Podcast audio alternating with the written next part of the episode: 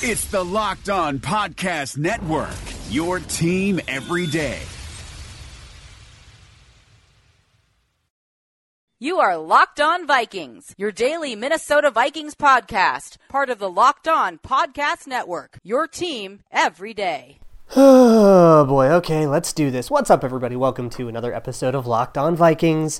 I'm your host, your pal, and the kid you copied off in math class. My name is Luke Braun. You can find me on Twitter at Luke Braun NFL. You can find the show on Twitter at Locked On Vikings. And today, unfortunately, we have to dive deep into the horror show that was the Vikings' 16 6 loss in Soldier Field against the Bears. That was difficult to watch, and there were a whole bunch of reasons for it. So ultimately, the vibe of the game was really frustrating. You know, the, the, the offense could do nothing. They couldn't get the ball going on the ground. That vaunted run game that we spent so much time talking about and praising and everything. The the Bears, as I kind of figured, like figured out how to stop a run game. It's not hard if you commit to a run game to stop it. The idea is that if you've committed to stop a run game, that it's opened up things for the passing game. But so many things went wrong with the passing game, namely pressure continues to be an issue as it always has, although I, I believe numerically the number of plays that were pressured was actually pretty acceptable considering like what your expectations would be against the Bears, especially with the Vikings. Like I think they overperformed what I thought they would do, which was a low bar, but it's something. I thought Kirk Cousins was absolutely atrocious in this game. If you follow me on Twitter, you would know that I, I spent a lot of time criticizing him. We'll talk a little bit about that. Uh, and and I thought that just overall the offense really couldn't figure out how to move the ball on on a Bears defense that was throwing looks at them that I guess they just couldn't figure out. Um, I, I really want to dive deeper into the tape because I think there are things happening downfield that I can't really have a take on this until I know what that was, and it's not going to be shown on the broadcast, so I just don't know. Uh, but ultimately, the offense bad is probably the take that you should take away from this. The defense gave up an, an opening drive touchdown and then uh, made a, a, stop in the red zone for them to go up 10 0. And after that, there were a couple of drives that went down the field for a field goal, but ultimately, statistically, the defense managed to stop the Bears pretty cold. And part of that was that Mitchell Trubisky hurt his shoulder on like the third play of the game or something like that. So the Vikings ended up going up against Chase Daniel for most of this game, but still couldn't pull out the win, which is pretty pathetic. Not because the defense struggled against a backup. I thought they did pretty well against the backup. They did certainly better than your average defense would do by a significant margin, which is what we should expect from the defense. But more so because an NFL offense put up one touchdown on the road in a pretty important divisional game. And I think the problems with that are things that could have been fixed if they were simply smarter about it. And I'll get a little bit more into that as well. But I think it's important with losses like this that are particularly frustrating. And like when you look at the final score, obviously I think saying it was a 10 point loss like mischaracterizes the game pretty strongly. I think it was obviously a, a lot less close than the score implies. Uh, I feel like I'm saying that about every game, but maybe final scores aren't a great indicator of how games went. Know, maybe but I think it's fair to say that this loss is particularly frustrating, not because of what happened in it. I mean, yeah, the Bears held your offense to six points. They're maybe one of the best defenses in in the league, if not the best. That shouldn't be that surprising, but it's the circumstances leading up to it that make it particularly frustrating.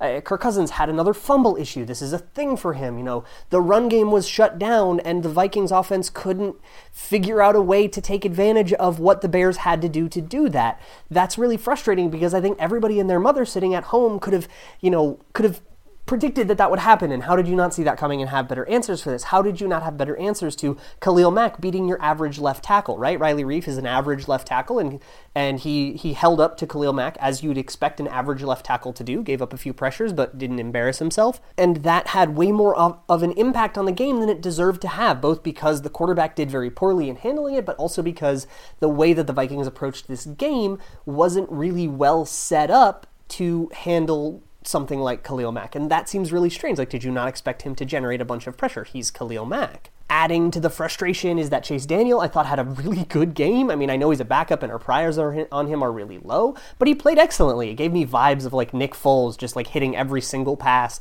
in the NFC Championship game, no matter what it was, just throwing like dart after dart. And I thought that Chase Daniel actually did a really good job of that. I thought that the backup that came in for Roquan Smith and the backup that came in for uh, Akiem Hicks, both of whom missed this game, played really, really well. So, like, that's really frustrating. Like, they had a bunch of players out and their backups came in and did just as well and and that's just like uh, you know you can't catch a break it seemed like every 50 50 situation, every questionable review went the Bears' way, every ball bounced the Bears' way, all the fumbles were recovered except for one by the Bears, and even that fumble, or even the fumble that the Vikings ended up getting back, the Bears pretty much had first.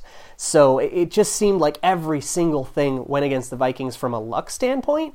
Uh, not that that's an excuse because everything from a st- skill standpoint probably pointed to the Bears like deserving a win anyways, but it just adds to that like layer of frustration. So, with a game that is frustrating like this, here's what I want to do.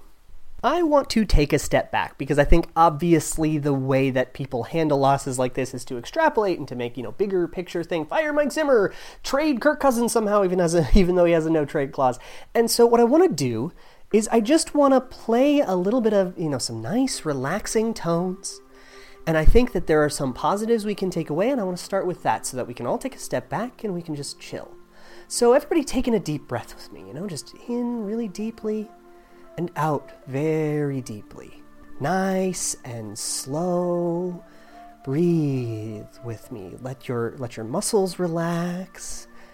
Just take a big deep breath in and slowly let it out and take a deep breath in and think about how Everson Griffen and Danielle Hunter were really unbelievable in this game for the fourth time in a row. It seems like there's like there's a good chance that there is not a game this year where those two don't just go off and have a huge impact on the game. And in fact, the the general inefficiency of the Chicago Bears offense was had a lot to do with Chase Daniel getting the ball out very quickly, which was made a necessity because Hunter and Griffen were crushing these tackles like all day. I can't wait to see the pressure numbers. And so, even though uh, there were a lot of completions made in front of corners like Rhodes and Waynes, they were acceptable completions that ended up in punts most of the time. The Vikings were incredible on defense on third down for most of the game. They started out four, uh, allowing four of seven on third down, and then they went one of nine for the rest of the game. And they ended up allowing a, a very, very inefficient performance from the Bears offense. I actually see a lot of people somehow blaming the defense for this particular performance, and while they did give up an opening drive touchdown, which may be frustrating, overall, the defense was amazing, and they continue to be amazing. I want you to exhale, inhale, and exhale, thinking about how amazing the defense is and will continue to be. And even if the offense continues to struggle, the defense will keep you in those games. Much like in this one, where in the fourth quarter we, we still thought, hey, two scores, stranger things have happened.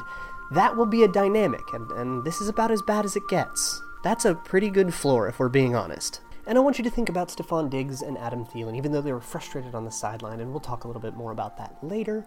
We can think about how they played very well in this game. They were open down the field very often, and even though the quarterback couldn't see them, and that's very frustrating, we know that what we think of Diggs and Thielen and how good they are isn't false, and that's something that we can take a lot of solace in. And I finally, I just want to wrap this up by saying the Vikings are 2 and 2. And I know that, that it seems very bleak right now. They're 0-2 in the division. They probably needed to take one of these games if they wanted to, you know, be able to compete for what's going to be a tightly and hotly contested NFC North. Not having these tiebreakers is going to hurt them a lot down the stretch. But the season ends with rematches against the Packers and the Bears. And if you can rattle both of those off, I, I like their chances. Being 2 and 2 isn't a death sentence. Being bad is, and there's things that need to be fixed if they want a chance, and we don't need to invalidate that but we can still say, hey, they're at 500 and they've got a couple of winnable games coming down the pipe here. I think that this season is still worth paying attention to. So, with that, I'm going to turn off this nice little music here and uh, I'm going to change gears a little bit. I want to talk to you about Blinkist. With Blinkist, you get unlimited access to read or listen to a massive library of condensed nonfiction books. Go to Blinkist.com slash locked on to try it free for seven days and save 25% off your new subscription when that free trial expires. I also want to talk to you about your game viewing experience. Maybe you are like me and you watch on TV all the time uh, or stream it or whatever. And maybe you don't want to miss anything to go out and get food when it's time to get food. So I would like to recommend DoorDash to you. Sometimes, especially in the middle of a very stressful Sunday game against a division rival, you don't exactly have time to like get up and cook something to eat, but you still got to eat, right? It's super easy. Open the DoorDash app, order what you want, and it will be delivered right to your door or wherever you are. DoorDash features 340,000 restaurants in 3,300 cities. So you might find something you, you didn't even know about through DoorDash. With door to door delivery in all 50 states and Canada, order from your local go tos or just choose from favorites like Chipotle, Wendy's, Chick fil A, whatever you like. Don't worry about dinner. Let dinner come to you with DoorDash. And right now, our listeners, this is special just for you guys. You can get $5 off of your first order of $15 or more when you download the DoorDash app and enter promo code LOCKED ON.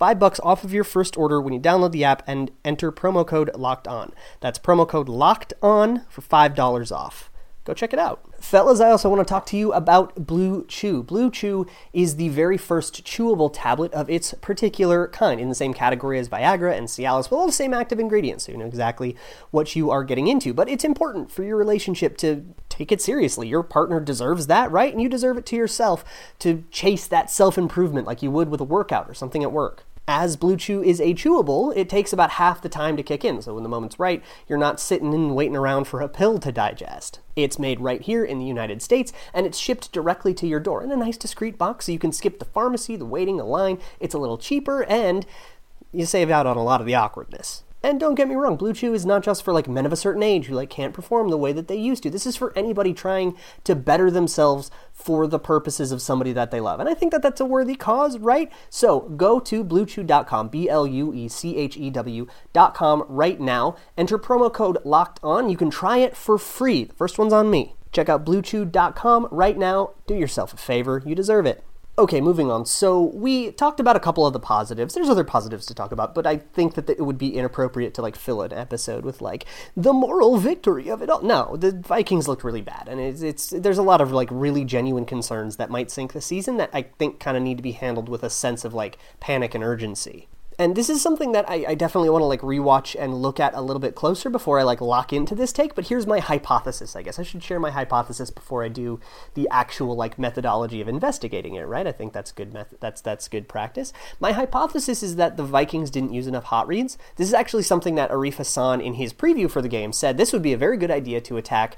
You know that Chuck Pagano defense is to use hot reads. So what what does that mean? What's a hot read? So say Khalil Mack kicks the crap out of your left tackle as he is wont to do uh, and you need to get rid of the ball very quickly, right? You should have in every play you design against the Bears, every play you plan on using should have some sort of outlet, right? Something like a check down, something like a, you know, a, a, a flip to the running back. But that check down needs to kind of be in a certain area on the field to take advantage of something like a Khalil Mack, right?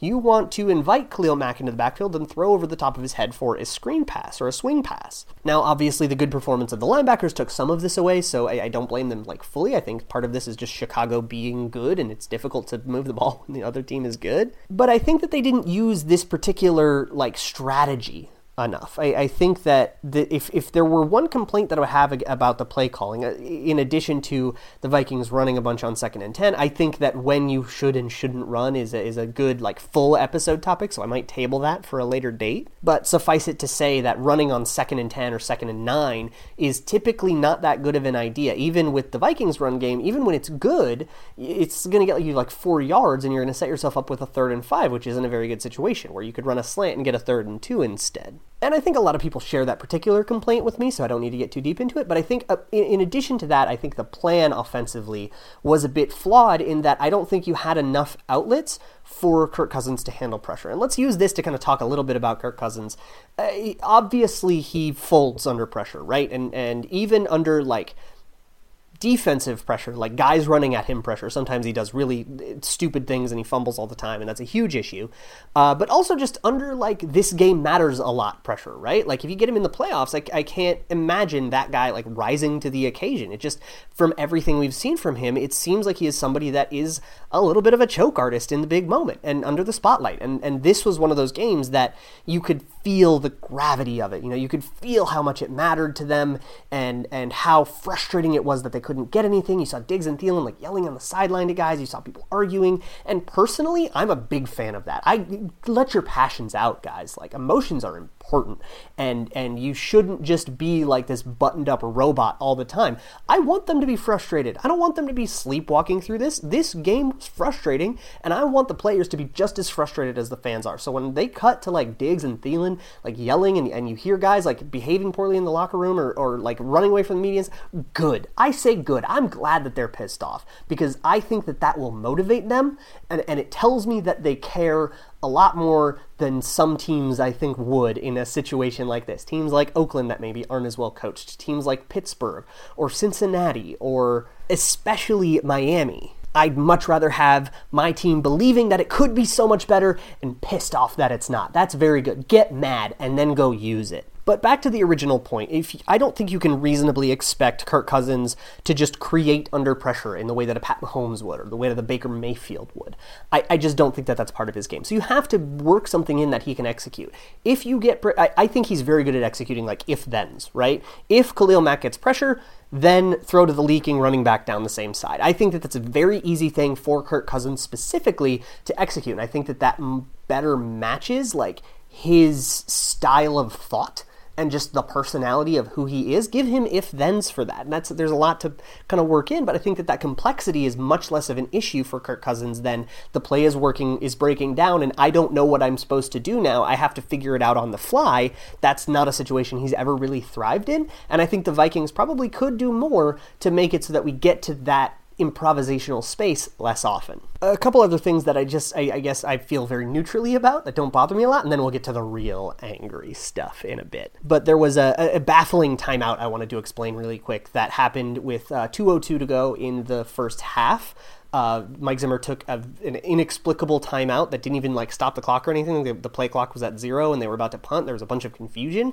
Essentially, what happened here was Mike Zimmer thought that there were 12 men on the field, and so he tried to take a timeout to avoid getting the penalty. It was fourth and three. It would have given the Bears a first down. So he tried to take a timeout to avoid that penalty. Where Mike Zimmer was wrong was that the player, the 12th player, actually had gotten off the field on time, and that the Bears didn't appear like they were going to actually snap it. They essentially tried to induce confusion. I guess it worked. They tried to induce confusion by bringing out their kicker and then kind of switching and bringing out their punter, or maybe that was just indecision that worked out, hard to tell. Uh, but they basically did a crazy confusing thing, and I think what they were going to do is just take the delay of game penalty, back it up five yards, and that actually makes it easier for the punter to pin you, just to give them a little more space to work with. Is I know it's counterintuitive, but it's something teams do often actually. And instead of paying attention to that and just letting the play clock run down to zero, Zimmer thought that they were going to get quick snapped thanks to all of the confusion that all the like personnel switching that the Bears were doing induced and so he was worried that they were going to allow a conversion on fourth and three. So he took the timeout. Now, of course, it's super ironic that the Bears come out and convert a fourth and three on you, anyways. And I believe it was Mackensie Alexander that gave that up. And I thought that he particularly had a poor game on defense, but I don't really have a huge problem with anybody else's game on defense. Again, you know, have to look a little bit closer to be able to say that sweepingly. But I think that also got Mackensie Alexander benched, which helps me say that with a little bit more certainty. And I think Mike Hughes played out just about the rest of the game. So my extend uh, Mackensie Alexander offseason season. Not off to a great start. So that was a weird moment. I'm also not bothered by the way that they handled the end of this game. Uh, for one, I don't think there is a, an answer that gives you a great win probability, so you kind of have to just work with what you got. But essentially, there was some complaint that the end of the game, so they, they were down 16 to nothing, that final touchdown drive uh, that actually got, would have gotten them within one score if they had gotten the two point conversion. Took like four of the six minutes remaining off of the clock, and that's a little bit too much. Uh, and there's two things. For one, I would imagine that throwing deep is probably a bad idea considering the way that Chicago would defend that kind of thing. It seems that they were playing very soft coverage, designed to take that kind of thing away, and I don't think Kirk's ever going to throw that ball, even if you design plays for him. So, it, like if if you you can design four verticals, he's still going to check it down because the guys are all covered. Like that's just not going to work. Like you're you're just banging your head against a wall. Um, but also, they were actually asked about this after the game, and Kirk Cousins basically said, "Yeah, we were playing a, a two drive strategy, essentially meaning we knew you had to basically go touchdown, two point, touchdown, two point to to."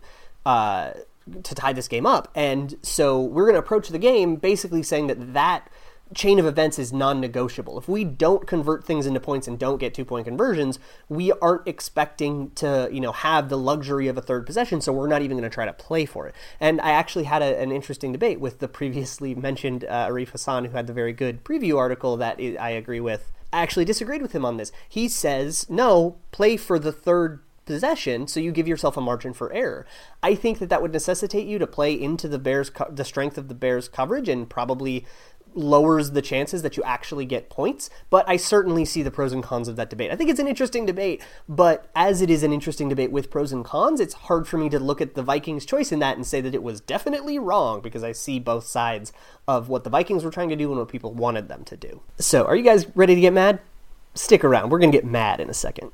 Hi, this is David Locke, the CEO of the Locked On Podcast Network, in this crazy, unprecedented, and unnerving time. I know we're all living our lives a little differently. I thought we had some of our sponsors over the time that might be able to help you out. So we've reached out to them to get you specific offers. Postmates is giving our listeners $100 of free delivery credit for their first seven days. Start your free deliveries, download the Postmates app, and use the promo code LOCKEDONNBA. Anxiety, stress, need something to calm yourself down?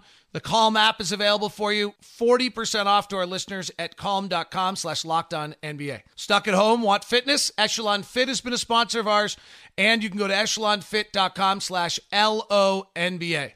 And if you're looking to add some new knowledge and get a little smarter in your free time, Masterclass, or at least your time at home, masterclass.com slash PER is offering 15% off. If you missed any of those, go to lockedonpodcast.com slash offers. That's lockedonpodcast.com slash offers. Thank you very much for tuning in to Locked On Podcast Network. We hope to be here for you to give you a relief and uh, respite from all the other news. And thanks very much. Be safe and practice your social distancing. All right, so the rest of this show, this game was frustrating. This game has us all very mad, so the rest of this is just going to be event session. I will disclaim I am not responsible for any of the takes that I drop on this particular segment of the podcast. This is just a space to irresponsibly say whatever we have to say to get this out of our system so that we can a- approach the investigation of this game with a clearer head and a little bit more of a big picture mentality. So let us ride. This game was an atrocity on the offensive side of the ball. Now, let's start with Kirk Cousins, that human cup of ranch dressing. Kirk Cousins absolutely blew this game. I think with an even average quarterback, you get a whole bunch more of the plays that you wish that you had. And further, I think that there are about 25 quarterbacks in this league that can make plays that Kirk Cousins consistently fails to make game in and game out. He cannot work the pocket. He cannot move left or right to avoid pressure or work the space. And what's super, super frustrating is I see him do it like twice a game.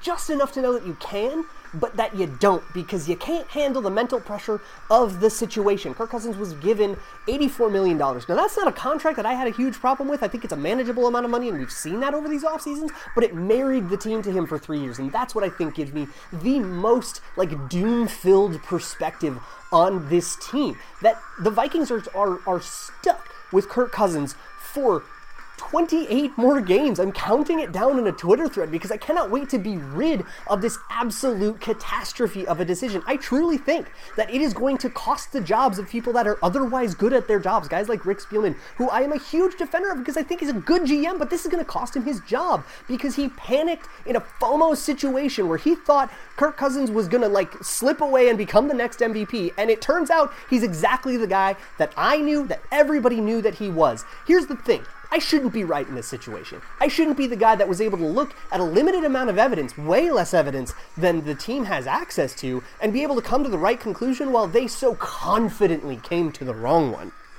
There is now going to be this like whole huge narrative about how uh, Stefon Diggs and Adam Thielen are like angry. People think Diggs wants a trade. I honestly don't know where that came from. I kind of explained it on the last show that people thought he was uh, like angry or something, and that was completely insane. It is con- continues to be insane. He's frustrated because he's open on every damn play, and the quarterback sucks and can't find him. I'd be frustrated too, and so should Adam Thielen. I think that they should be mad, and they should get their dang quarterback up to speed. He's supposed to be a starting quality player. Right now, he needs to be coddled like he is a rookie. I think it's completely unacceptable. And what sucks is that there's nothing the Vikings can do about it. They can't trade him. He has a no trade clause. He's, he'd have to waive it. And why would he do that? He's got a, a fully guaranteed multi gajillion dollar contract. Why would he ever ask to be traded and ask for some new start? But here's the thing in five years, Kirk Cousins is a backup. You can put that in ink because he is very clearly not a player that can take you to the promised land that everybody thought he would. I could not believe that the Vikings fell for the trap that was Kirk Cousins. And I don't think it's going to be a while before I can forgive them for doing it. But for now, we have to sit here and suffer through 28 more games of him fumbling everything away. Let's actually let's talk about the fumbles because Kirk Cousins through the last three years. So there's a way to like look at how bad a quarterback is at fumbling, right? Because a lot of just about every fumble in the pocket, you can look at whatever offensive lineman or tight end or whatever screwed up their block and say, oh, you know, it's not Cousins' fault. But here's the thing. You can adjust for that, right? You can essentially look at, at like how many op- fumble opportunities there were, right? Sacks and scrambles. Those are the opportunities where a quarterback has the ball and could drop it and lose it and screw up, right? And how often do they fumble in that? Kirk Cousins has been dead, la- dead last in the league in that for like three years. And he was asked about this. In, in, in a post game presser, he was asked about this, and somebody said, Hey, fumbling is a huge issue for you. What can you do about it? What's causing it? And he essentially said, It's a bunch of different things. I don't know. And has done absolutely nothing to fix it. And I find that to be unacceptable. You're being paid $28 million a year to hold on to the dang football and not give it to the other team, and you can't even like diagnose why you're going to, let alone how you're going to fix it. If that were any other job, you'd be fired. And I know the NFL isn't any other job, but the fact that he can't even live up to like blue collar factory standards, let alone the immense pressure of the NFL, he ain't cut out for this. And I'm pretty done watching people try to defend him and his 4,000 yard seasons. Now, let's also talk a little bit about the offensive line because this thing has been a mess since like 2014. I've tried so hard to to rationalize and to say that you know uh, maybe the Vikings are are you know approaching this rationally. Of course, it's a big mess. I kind of do think that the 2016 season set them so far back in like one fell swoop of a lot of injuries and a random retirement and stuff that like you you kind of it would take time to dig out of that. But it's been time. There has been time, and they've screwed up draft picks. Pat Elflein screwed up. Garrett Bradbury, I have absolutely no faith in. He was embarrassing again. He's been embarrassing for four weeks, and I I do not see a path out of him being embarrassing. The interior offensive line isn't supposed to matter, but the Vikings have found a way to make it matter. That is absurd. You want to tell me moving Mike Remmers to guard was a good idea? That's another time when I should not have been the person who was predictably right about that. I should be the rube having dumb takes and the team proving me wrong all the time. They're the professionals. I'm just some idiot in my bedroom with a microphone. I should not be correct about this crap all the time. Riley Reiff is average. You have to get an upgrade on him sometime. Elflein and Bradbury are complete messes, and you sustain one concussion at right guard, and suddenly you can't block their backups? They had backups in the game. They have better backups than everybody else's backups, but that was a preseason roster out there, and you got absolutely torched by it. You couldn't move the ball despite having one of the best running backs in the league. You're wasting his time as well. Here's the thing this team has about three years left of, def- of defenders with physical ability that isn't declining. They're going to start aging out soon. And the Vikings wasted the last moment of that time on an $84 million blunder. And now what's going to happen is not only is Kirk Cousins going to get run out of town at the end of this, but so is Mike Zimmer and Rick Spielman. And if you think the next guys that are coming in are going to be better than them, you got another thing coming. This team will compete for a decade. All right, was that uh, was that dramatic enough for you? I, obviously, again, I, I will not be held, held accountable for any of the takes I just said in that little rant. I just had to get it off my chest. It was cathartic for me. I hope it was cathartic for you. And with that, I'm going to end this uh, particularly emotional episode of Locked On Vikings. It was a really frustrating loss, and I'm coming off of like literally like an hour after it, so I'm still pretty heated. Uh, but on tomorrow's episode, you'll get more of what you come to expect from this podcast, more of the actual insightful stuff. I'm going to look into the hot routes thing, see if that's actually something that uh, happened or if it was just my impression. I'll, I'll look into the PFF data, see who is exactly to blame, who deserves praise in spite of all this. I think that's also very important to highlight and, and you know be nuanced about because everybody on the team wasn't bad. Select people were and they should be blamed, but you should praise the people that did well in a situation like this. So we'll look at all of that on tomorrow's episode and stuff, but I think today it made sense to just kind of get cathartic about it. So, In the meantime, of course, you can find me uh, at Luke Braun NFL. I will be continuing the uh, explosive runs thread. I believe in this game we only got one to look at, just the one touchdown, the goal line thing.